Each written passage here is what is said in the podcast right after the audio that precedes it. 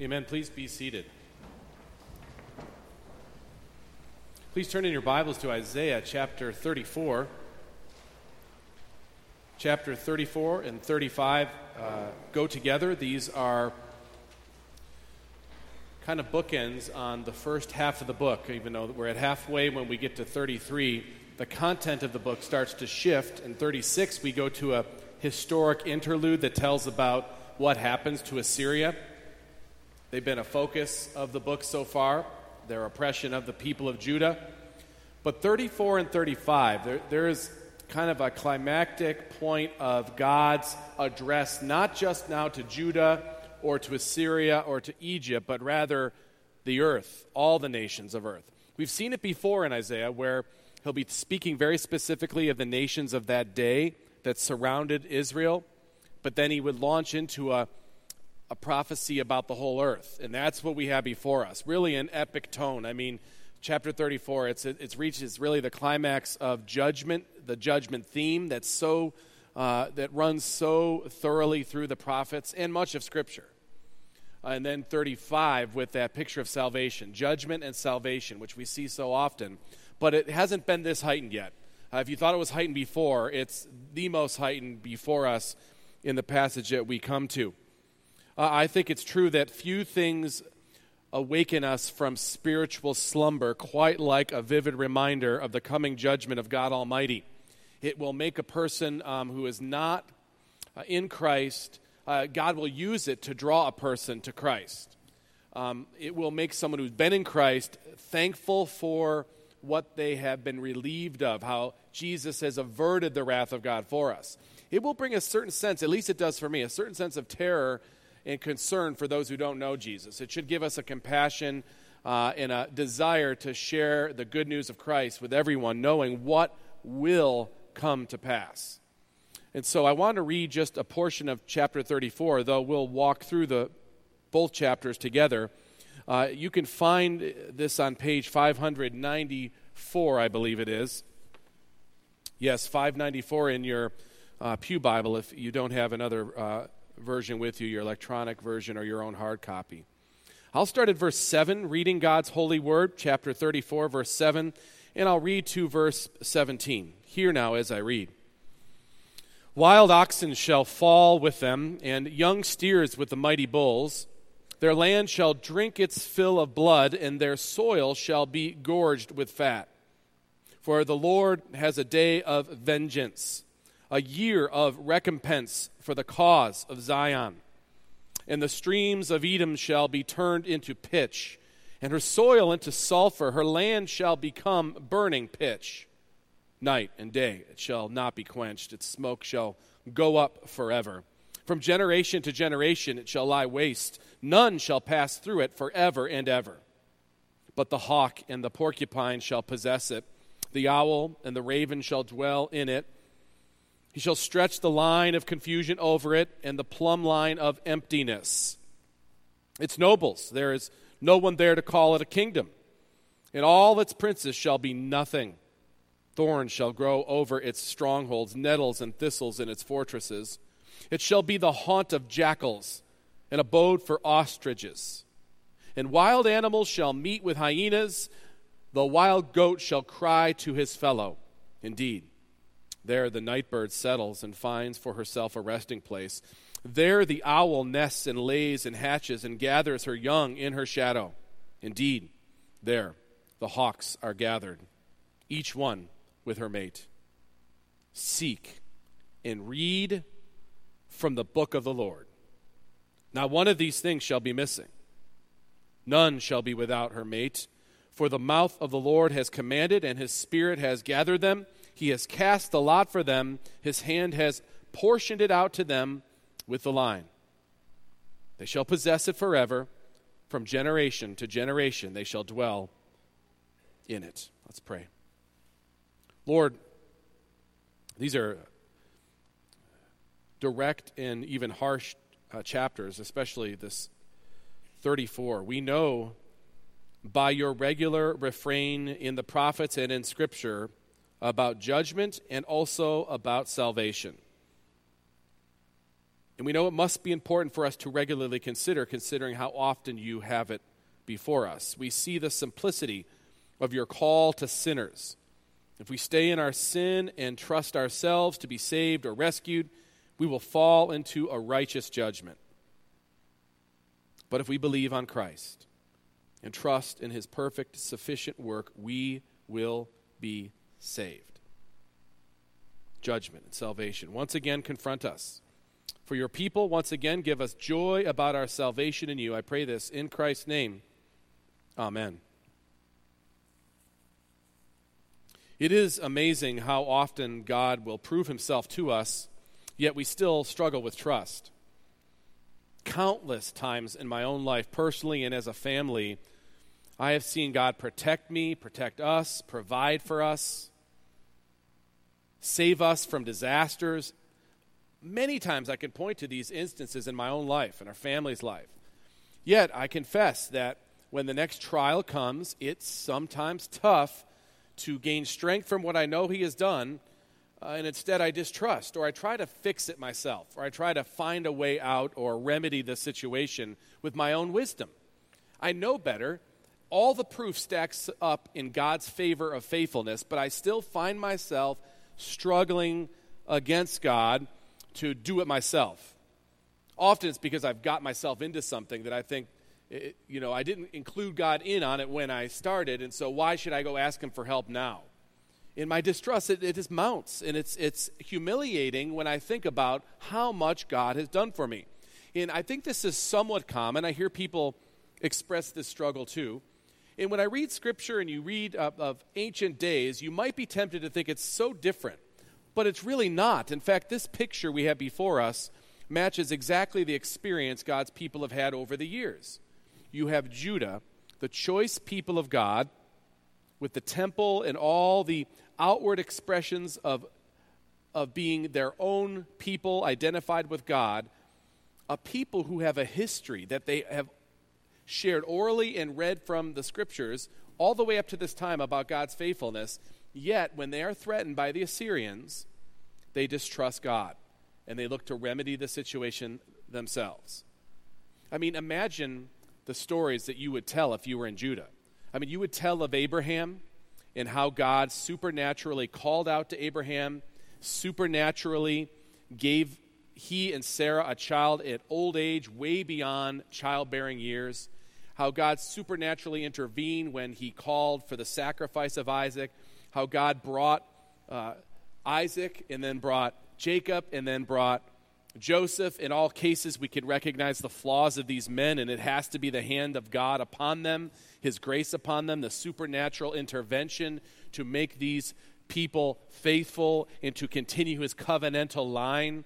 And even to the point of Joseph having these gifts from God to be able to forecast a famine and save the nation by moving them to Egypt. Even taking what seems like a terrible situation, slavery in Egypt over this, over the decades and centuries going by, and they find themselves two million people strong, but slaves. And in the greatest picture in the Old Testament of salvation, of redemption, God opens the Red Sea after a series of supernatural plagues put upon the most uh, powerful nation on earth, the most powerful man on earth, Pharaoh. His heart is in the hand of God, and God hardens his heart, and he lets his people go, uh, parting the Red Sea miraculously, a vision nobody could ever forget. And time and time again, God shows his hand upon Judah, providing, protecting, saving. And they even get into the promised land, a land long occupied by the enemies of God. Uh, their time was up, and God's judgment was upon them, but they had no army strong enough to defeat them. But God gives Joshua and the armies supernatural powers, so obviously from God. I mean, these these these victories they have are so clearly supernatural. Over and over, they occupy this land only by God's clear hand. And even though all of that's true, here's Judah now shrunk down to just a space fifty miles from the north to the south, twenty-five miles wide. The temple's there, Jerusalem's there. The northern fortified cities are taken by the Assyrians, and still Judah stays fast in their distrust until they're brought to rock bottom. And then they cry out to God. Now we come to chapter thirty-four. And chapter thirty-four is a bit of a pause. It's no longer a focus on Assyria. It's a focus on the whole earth. It's a, a look up now, people, and see what God will ultimately bring. He's going to bring destruction upon Assyria, but that will be micro. That's just a foretaste of the mass destruction God will bring by his just hand, by his righteousness, with complete fairness, with no person to say, you're not fair. God will bring this. And in the face of all this distrust, it's a call to all of us to pause for a moment and know for sure that the word of God does not lie. He has kept every one of his promises. He will do exactly as he says, and he will do what he describes in chapter thirty-four. In his time, he will do it. There will be judgment, but there will be salvation. And there will be a simple question posed at the end of this discussion, this sermon, that all of us have to answer. And make no mistake, God has never said a thing or forecasted a thing that he did not complete. And he will not stop here. So we have to recognize this truth. And that's the purpose of what we have before us. There is a very, very high price to pay for rejecting or ignoring God's word. But there's a high reward also for believing in it and applying it. Let's look together at the passage as we are transported, as Franz Delitzsch, one of my favorite commentators, we are transported directly into the midst of the last things when we read chapter thirty-four.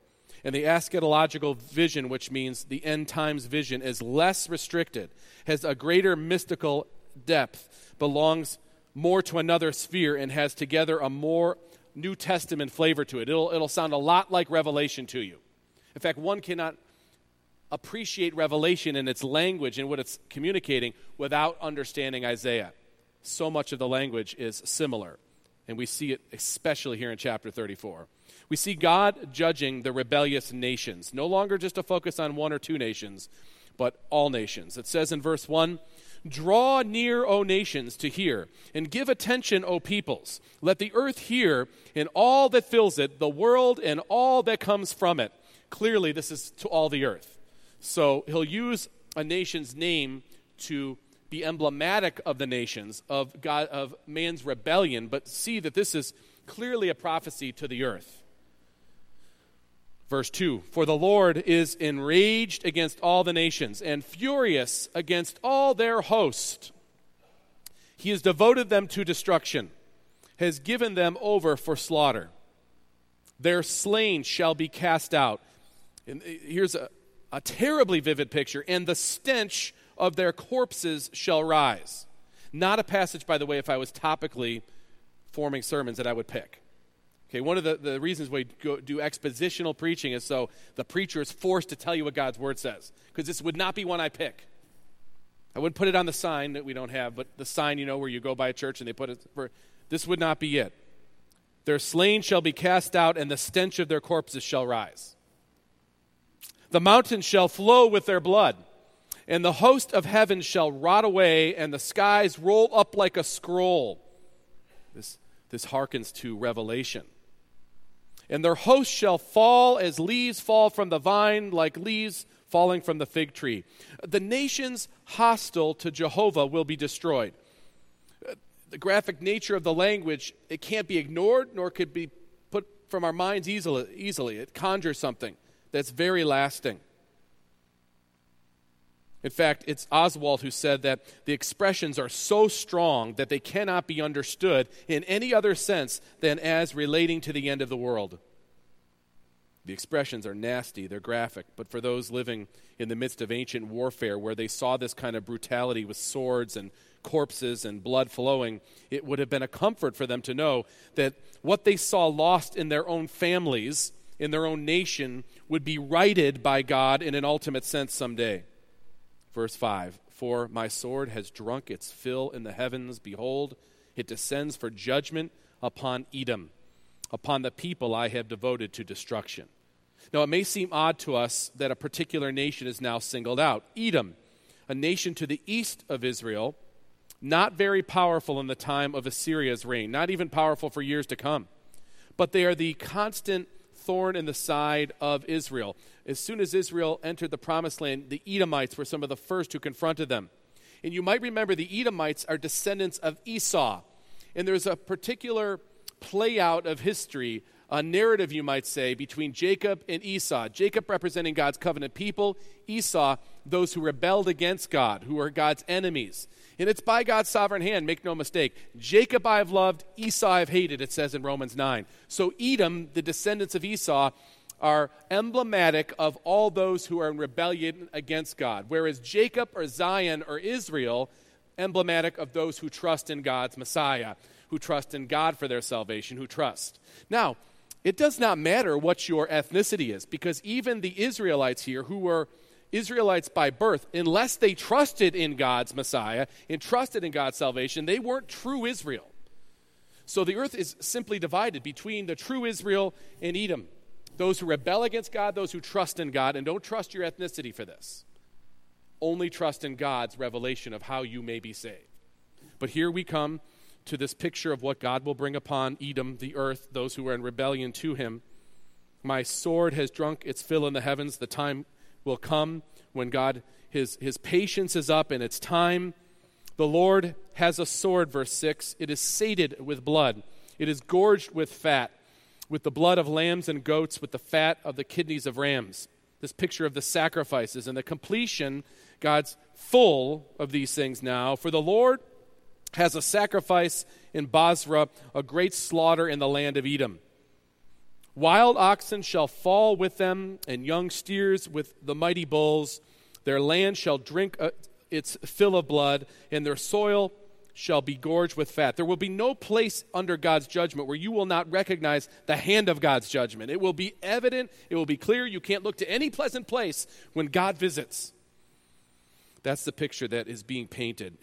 And here is the blessing. As long as we have breath in our lungs, we have opportunity to hear this, believe this, and repent.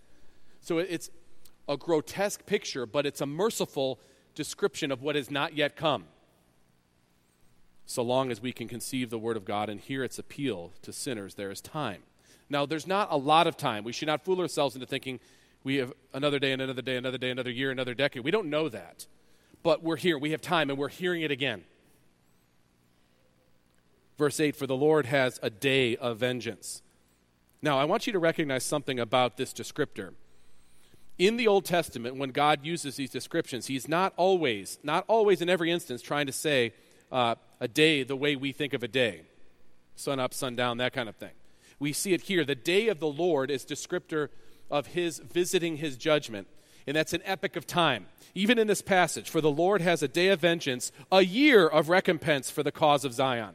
It's, it's his day, it's his time. He is now having his day, you might say, and that's his period in which he exacts his judgment. A year of recompense for the cause of Zion. Confusion, chaos, disarray, they mark the experience of those under God's judgment. I mean, you can only escape God's judgment if you are covered.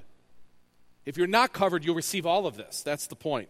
And that's what he says to Isaiah and Judah and to the Assyrians and anyone who listened, to the nations. And he says it still today and has been saying it in long suffering for these twenty-eight hundred years. Verse nine, and the streams of Edom shall be turned into pitch, and her soil into sulfur. Uh, pitch is like a tar, a melted substance. Sulfur, you remember, um, burned brimstone, as it said, that came down on Sodom and Gomorrah. It's that kind of a judgment. Her land shall become burning pitch. Night and day it shall not be quenched. Its smoke shall go up forever. A descriptor of the, the long-lasting, indeed eternal punishment or judgment or destruction that comes upon those who are rebelling. From generation to generation it shall lie waste. None shall pass through it forever and ever. Now he goes into the animal kingdom, and what can be confusing, uh, unless you understand, all the animals that they're mentioning are not the ones you go to Deanna Rose and pick up and pet. I mean, try to pick up a hawk. I mean, what's so great about a hawk is it doesn't let you pick it up. And that's what's so awesome about a hawk. A porcupine. I mean, don't try that. Look up dog and porcupine on Google Images. A dog and porcupine, not a cat or anything else. A, a dog and porcupine. It's not a good matchup because the porcupine is built to defend and is to keep man away, to keep predators away. And these animals that occupy this space uh, are roaming in their own dominion, and man, because of the judgment of God, no longer can exercise dominion over the animals. No more dominion over creation. That's a major part of the punishment that comes, is no ability to subdue the earth any longer, and the earth does what it wants to do in this space of judgment. But the hawk and the porcupine shall possess it. The owl and the raven shall dwell in it. He shall stretch the line of confusion over it and the plumb line of emptiness. During God's judgment, confusion for his enemies will reign. And the apparent organization and well-ordered plans embodied by the strong nations and people of earth will no longer have their sway when God visits destruction upon them. And he will visit destruction upon them. In verse twelve, the ultimate humbling of the kings of earth, the leaders and the nobles. It's nobles. Verse twelve, there is no one there to call it a kingdom, and its princes shall be nothing. The highest fear in antiquity would be a sovereign king, but that king is no longer on any kind of throne.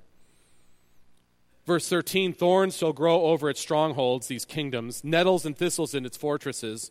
It shall be the haunt of jackals and abode for ostriches. So it's not that the Assyrian king will take over this land and build his monuments, and the Babylonians will destroy them and take over what was created by someone else, and they'll take it over, and then the Persians will do the same, and the Medes will do. That won't happen anymore. They will not be occupiable when the destruction of God comes upon them, and no one will take over anything else, because there will be nettles, there will be thistles in its fortresses. It shall be the haunt of jackals, an abode for ostriches. And wild animals shall meet with hyenas. The wild goat shall cry to his fellow. Indeed, there the night bird settles and finds for herself a resting place. You would not want to be in this place, even if you could be. I have been out to the woods early in the morning many times and heard an owl screech, and it will scare the bravest of men. There the owl nests and lays and hatches and gathers her young in her shadow. Indeed, there the hawks are gathered, each one with her mate.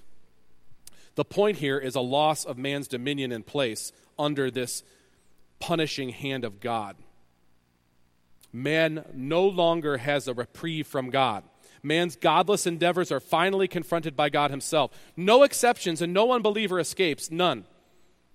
This judgment is total and final. There will be no night shows, no night talk shows for mocking unbelievers to make fun of God and make fun of Christians, because they will be under ultimate destruction. How do Christians deal with such a picture of judgment? Because it is difficult, difficult to imagine. In the book of James, we read, there is only one lawgiver and judge, he who is able to save and to destroy.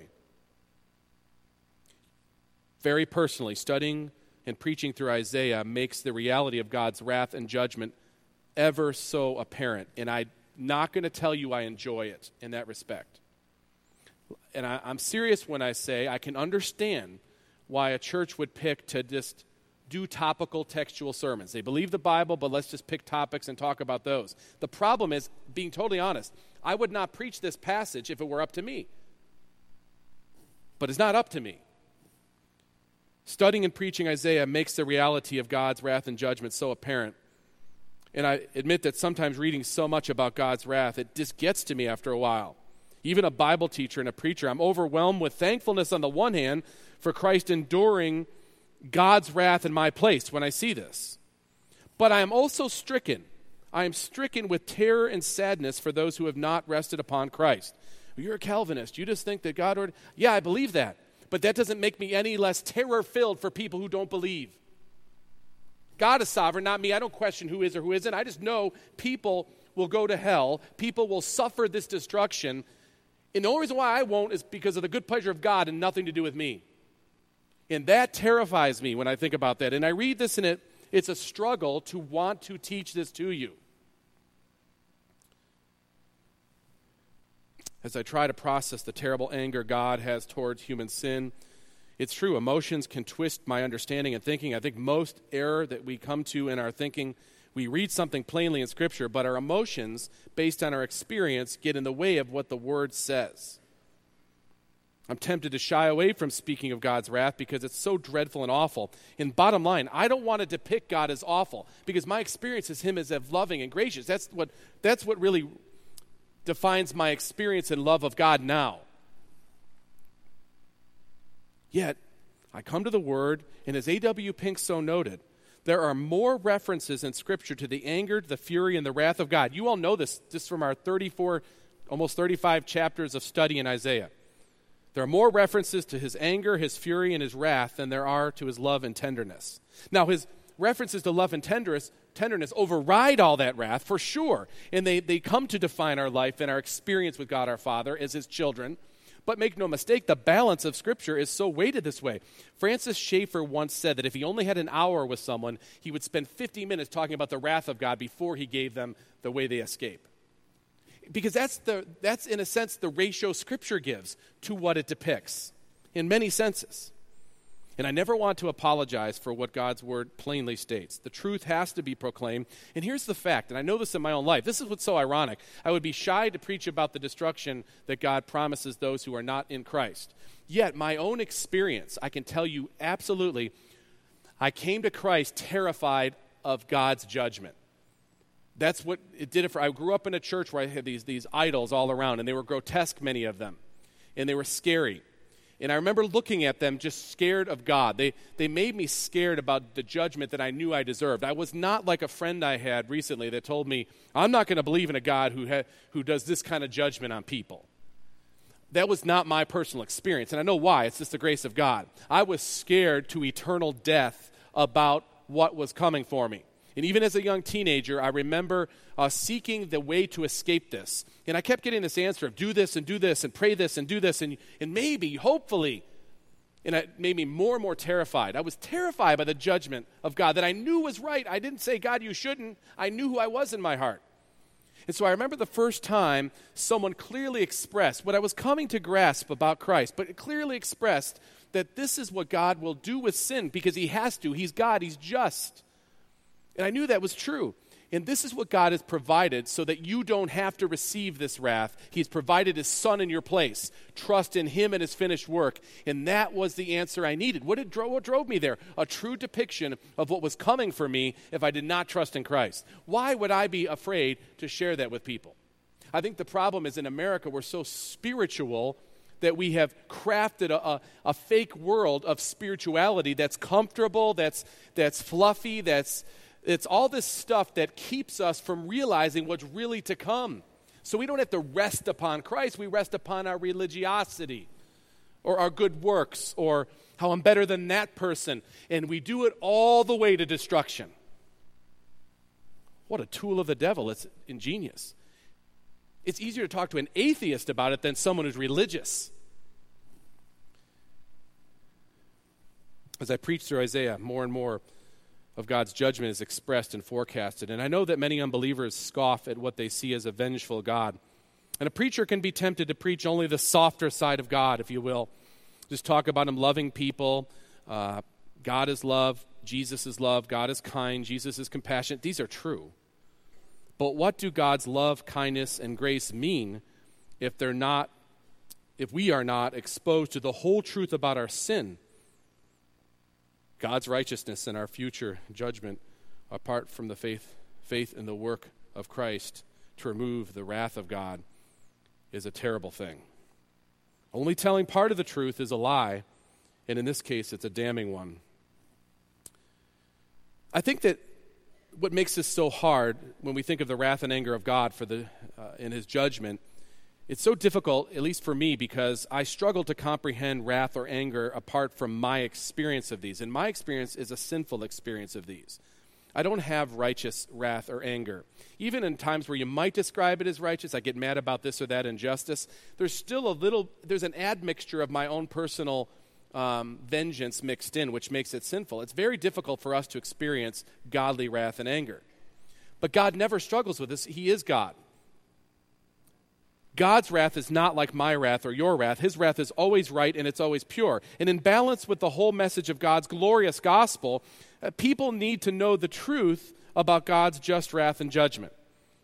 It will make the yet unredeemed but elect sinners run to Jesus and cause redeemed ones to cry out to God with thanksgiving for the salvation they have through Christ, and it will prompt us to want to share that with everybody. And that's right. And that's by design.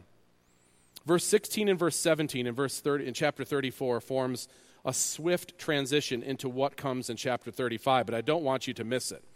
A shorter point, but one I wanted to wanted to extract so you see it.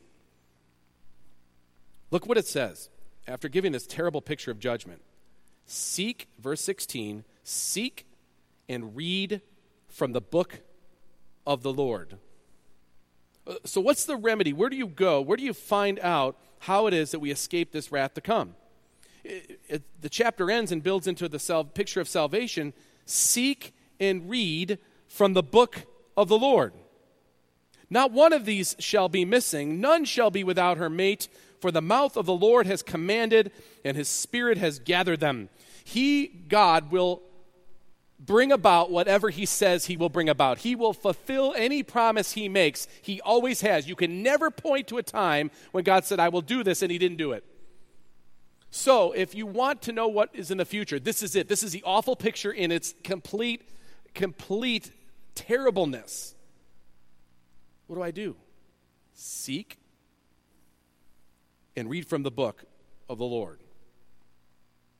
Only those who do not read it will be surprised. But here's the problem.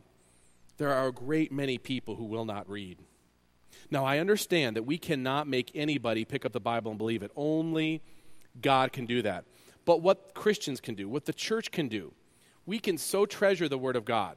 We can handle it so carefully, so mindfully, that that clear devotion to the revealed will of God, the Word of God, will express itself to a watching world, to other believers who haven't read it or don't know of its totality, or only pick out, and we're famous for this, just certain verses that we harangue as Christians, rather than pe- people of the whole counsel of God. If we cherish the Word of God like this, we would have more standing in the wider world. I don't mean complete standing, and there will always be enemies to God, but I think we'd have more than we have. I think most of our people go from this place. I don't mean you personally, or I'm not speaking of some other church. Just Christians in general, especially in America. They don't know the Word in totality. They know portions of it that they grab hold of when there are problems, or and they're true. But they are not the full counsel of God. It doesn't display a people that really understand what God has revealed. You can't just walk up to a Christian and ask him detailed questions about the Word, because they don't necessarily know it that well. And where you really see this is in academics, especially in college. It happens in high school now too, but definitely in college, where you'll have a professor stand in front of a class, this professor of all knowledge and P H D in multiple disciplines and so forth, and, and the professor will make a passing statement about the Bible, that it's it's a book of fairy tales, it's there are myths in it, um, it's devolved, and uh, there are errors in it, there are contradictions in it. They don't know anything about it. That's not part of their discipline, but they rattle that off. They, it starts in grade school and goes into high school, and it gets rattled off, rattled off, and people believe it. Now, I hope our children in those places don't believe that. Now, it'd be tough if that's what they hear always, and their professor, who's their authority, keeps saying it, and they're smart, and they don't get a chance to express it. But what about someone who might be seeking, and they hear that constantly? They just don't ever know. They would never think of picking up the Bible to read answers. So the challenge for us is to be so in love with the Word, not jerks about the Word, but so in love with the Word that it just it infiltrates all of our life, so that when someone sees us, they're like, that is a person of the Bible. The Bible must not be the book of fairy tales that my professor said it is when I see so-and-so clinging to it, and it looks so beautiful in their life. And if we would be more about our love for the Word like this, then I think we would have more opportunity to say to people who recognize things are bad in the world in recognize there is a message about some judgment that's coming. Many people know that. For them to be able to say, or for you to say to them, seek and read from the book, we'd have more of a chance for that if we just were more people of the Word than we currently are. Ray Ortland says in a sermon on this passage, you can choose not to live by faith in God. And he's saying this humanly speaking. But you cannot choose to evade the consequences. We need God's Word to reveal the way of escape. And verse thirty-five is a celebration of those who find themselves under God's protective care, ultimately through Christ, as we see it revealed as it plays out in Scripture. And this is a glorious picture of the rejoicing. As God brings his judgment simultaneously uh, during the day of the Lord, this year of recompense, or however long it actually is, we don't know, the time of his judgment, as he's doing this thing, at the same time, Christ is ushering in the new heavens and the new earth in his final judgment. Verse one of chapter thirty-five, the wilderness and the dry land shall be glad. The, de- the desert shall rejoice and blossom like the crocus. So from all this picture of destruction, we shift to a regeneration picture, a rejuvenation picture. Verse two, it shall blossom abundantly and rejoice with joy and singing. The glory of Lebanon shall be given to it. The majesty of Carmel and Sharon, they shall see the glory of the Lord, the majesty of our God. So God is building the new heavens and the new earth as he destroys the old one, and he brings under judgment those who are rebelling against him. Those who are in him, he now brings about a new earth for. Franz Delitzsch says, those who have become weak in faith, hopeless and despairing, are to cheer up. And the stronger are to tell such to their brethren as are perplexed and timid to be comforted now because Jehovah is coming. The wholesale total worship of God can commence as his enemies are being subdued. Verse three, strengthen the weak hands and make firm the feeble knees. Say to those who have an anxious heart, be strong, fear not. Behold, your God will come with vengeance, with the recompense of God. He will come and save you. There is a, an immediate fulfillment for those hearing that the first time, and that's true for all of us, but there is a not yet but still to come ultimate consummation of these things that we await. And what descri- is described next sounds an awful lot like the first coming of Christ or the advent of Jesus. And it is about this. When Jesus comes and visits the earth, he will bring these things. But he only brings them in part the first time. His first coming was for redemption. But he comes, and as Messiah King, he's able to bring some of these features of what the finalized kingdom looks like. Verse five. Then the eyes of the blind shall be open, and the ears of the deaf unstopped. And shall the lame, then shall the lame man leap like a deer, and the tongue of the mute sing for joy, for waters break forth in the wilderness and streams in the desert. You see this picture of regeneration and rejuvenation, eyes being opened, ears unstopped. Jesus comes as the king, and his kingdom begins, if you will, when he comes. And he does these things, but only in part, because the future fulfillment of it all is yet to come in totality. Verse seven, the burning sand shall become a pool, and the thirsty ground springs of water. All this desolation now yields what we need. In the haunt of jackals, where they lie down, the grass shall become reeds and rushes. A very opposite picture of what we saw in judgment. And this is a beautiful picture of what will be given to us as safety. Keep in mind highways and transition points in uh, roads. These were dangerous places where militaries moved, where robbers uh, lay in wait. And you never knew if you were safe on highways, but this is a picture now of a completely secure highway, the road to Zion, the road to God's consummated kingdom. And the highway shall be there, and it shall be called the way of holiness. The unclean shall not pass over it. It shall belong to those who walk on the way, even if they are fools. And this isn't the same way Proverbs uses fools. Usually fools is meant as spiritually insensitive. This just means people aren't that smart. Even people who are not that smart will get what's going on. And just so you know, I'm not making that up. Franz Delitzsch, much smarter than I, wrote a great commentary. Listen to how he puts it. None but the church purified and sanctified through sufferings and those connected with it will be on this road. To them and them alone does this road belong, which Jehovah has made and secured, and which so readily strikes the eye that even an idiot could miss it. That's what Delitzsch says about it.